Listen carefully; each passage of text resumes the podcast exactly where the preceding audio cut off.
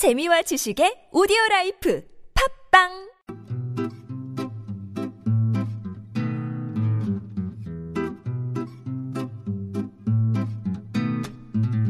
TBS 아나운서 팀과 한국어 천재가 함께하는 쉬운 말 바꾸기 운동.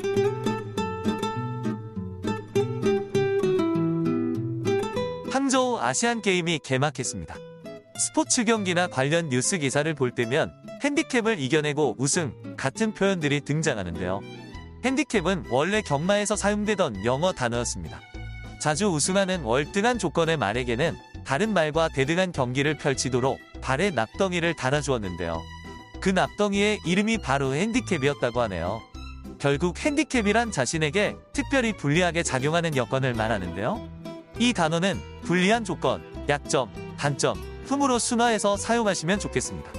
한국 선수들 혹시 약점이나 단점이 있더라도 잘 극복하고 최선을 다해주길 바랍니다.